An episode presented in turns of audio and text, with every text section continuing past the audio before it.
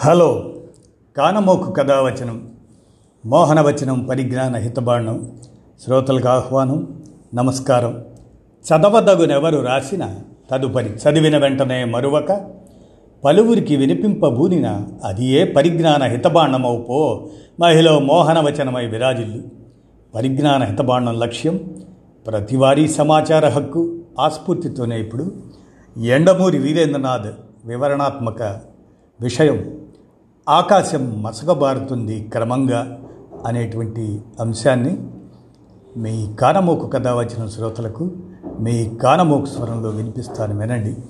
ఆకాశం మసకబారుతుంది క్రమంగా ఇక వినండి. లక్షల కాఫీలు అమ్ముడుపోయాయని the sky gets dark slowly అన్న పుస్తకం గురించి ఎండమూరి వీరేంద్రనాథ్ వివరణ. ఇక వినండి. మీ కానమూకు స్వరంలో ఎన్నమూరి గారు అంటారు ఈ పుస్తకం నేను చదవలేదు కానీ గూగుల్లో దీని సారాంశం చదివాను. డబ్బు సంపాదన గురించి నా పుస్తకం ఏప్రిల్ విడుదల. ఆ విషయంలో ఇంటి పెరట్లో లక్ష్మీ చెట్టు దాంట్లో వృద్ధాప్యంలో డబ్బు అవసరం గురించి ప్రస్తావిస్తూ ఆ సారాంశాన్ని ప్రస్తావించాను. నువ్వు వెళ్ళకిలా పడుకొని ఆకాశం వైపు చూస్తూ ఉంటావు. గగనంలో నక్షత్రాలు ఒక్కొక్కటిగా మాయమైపోతూ ఉంటాయి.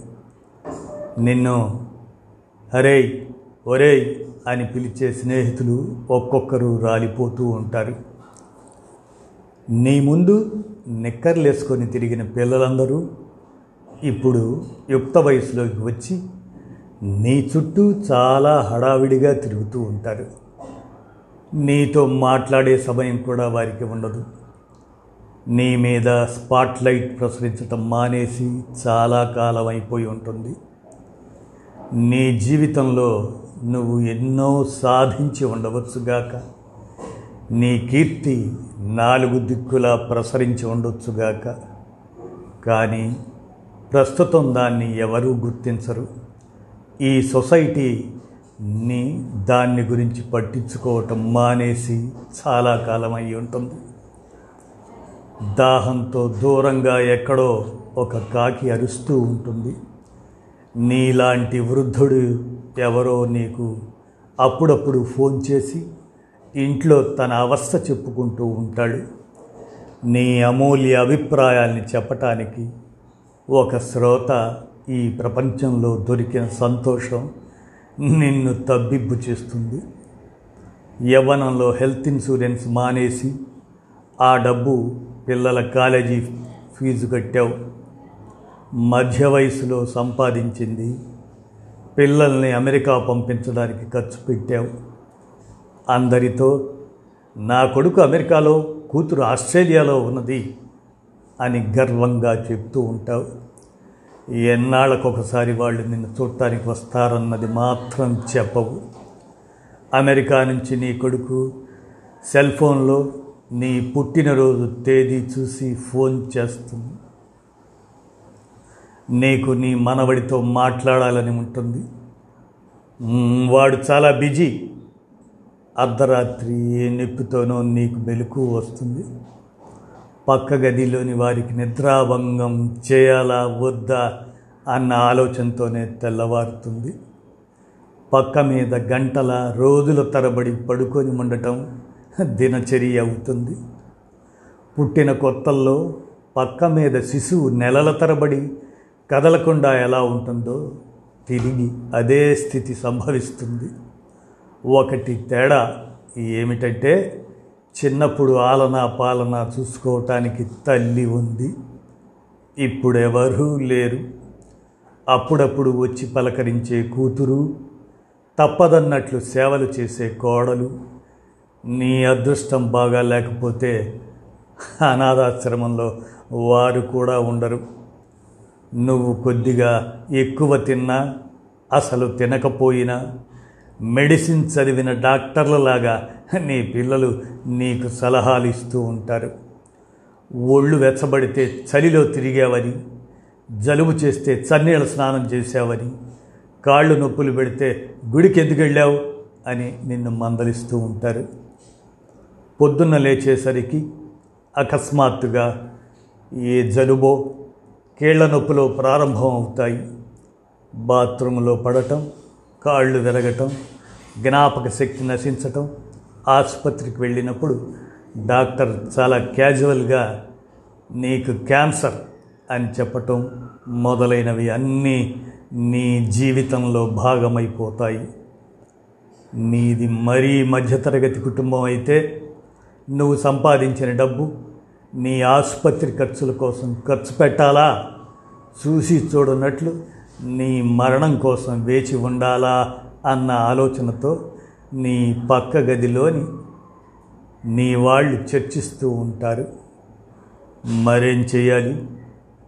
The sky gets dark slowly అనే పుస్తకంలో రచయిత ప్రస్తుత జీవన విధానం మార్చుకుంటే పై సమస్యల్లో కనీసం కొన్ని తగ్గించుకోవచ్చు అంటాడు.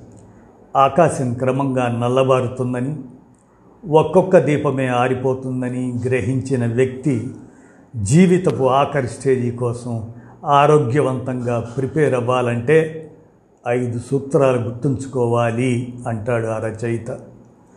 ఆకాశం పూర్తిగా నల్లబడకముందే నీ దారి పొడుగున లైట్లు వెలిగించి శక్తి ఉన్నంత వరకు పనిచేస్తూ ఉండు. నీకన్నా అశక్తులకి అనాథలకి సహాయం చేస్తూ ఉండు. ఏకాంతం స్థానే శూన్యత ప్రవేశించినప్పుడు అది అతి తొందరలో ఒంటరితనంగా మారుతుందన్న విషయాన్ని నువ్వు ఎంత తొందరగా తెలుసుకుంటే అంత బాగుంటుంది. ప్రతి మనిషి చుట్టూ ఒక తావి ఉంటుంది. వయసు పెరిగే కొద్దీ అది సుగంధ సౌరభ పరిమళంగానో దుర్గంధపూరితంగానో మారుతుంది.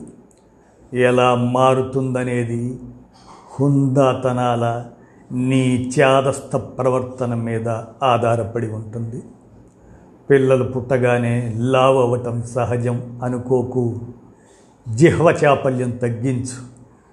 ఒక వయస్సు వచ్చాక తిండి ఆనందం కాదు అవసరం. వయసు పెరిగే కొద్దీ శరీరం ఇచ్చే సంకేతాలు గమనించు.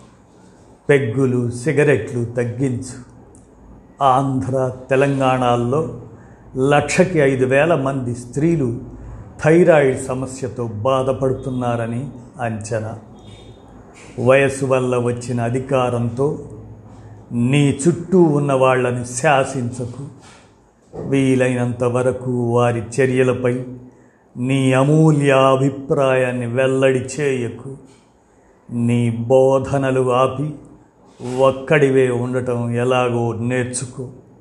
లేకపోతే నీ ఇంటివారు నిన్ను మరింత దూరం పెడతారు. ఒంటరిగా కూర్చొని పుస్తకాలు చదువు. ఏకాంతంలో సంగీతాన్ని విను. ఓపికంటే మొక్కల్ని పరిరక్షించు. చిన్నపిల్లలతో కొద్దిసేపు వారికి ఇంటరెస్ట్ ఉన్న టాపిక్స్ కబుర్లు చెప్పు. అఫెక్షన్ బ్యాంకులో ఆప్యాయతను క్రెడిట్ చేసుకుంటూ వెళ్ళు. ఎప్పుడైతే నువ్వు మానసికంగా ఇలా ప్రిపేర్ అయ్యావో నీ వృద్ధాప్యాన్ని ఓ పది సంవత్సరాలు వాయిదా వేయగలవు అంటాడు the sky gets dark slowly అన్న పుస్తకంలో. రచయిత రాసింది అది ఈ పుస్తకం కొన్ని లక్షల కాపీలు అమ్ముడుపోయాయి అని ఎండమూరి వీరేంద్రనాథ్ తన వివరణాత్మకమైనటువంటి విషయం వ్రాయగా మీ కానమోకు కథ వచ్చిన శ్రోతలకు మీ కానమోకు స్వరంలో వినిపించాను. ఆకాశం మసకబారుతుంది క్రమంగా. విన్నారుగా? ధన్యవాదాలు.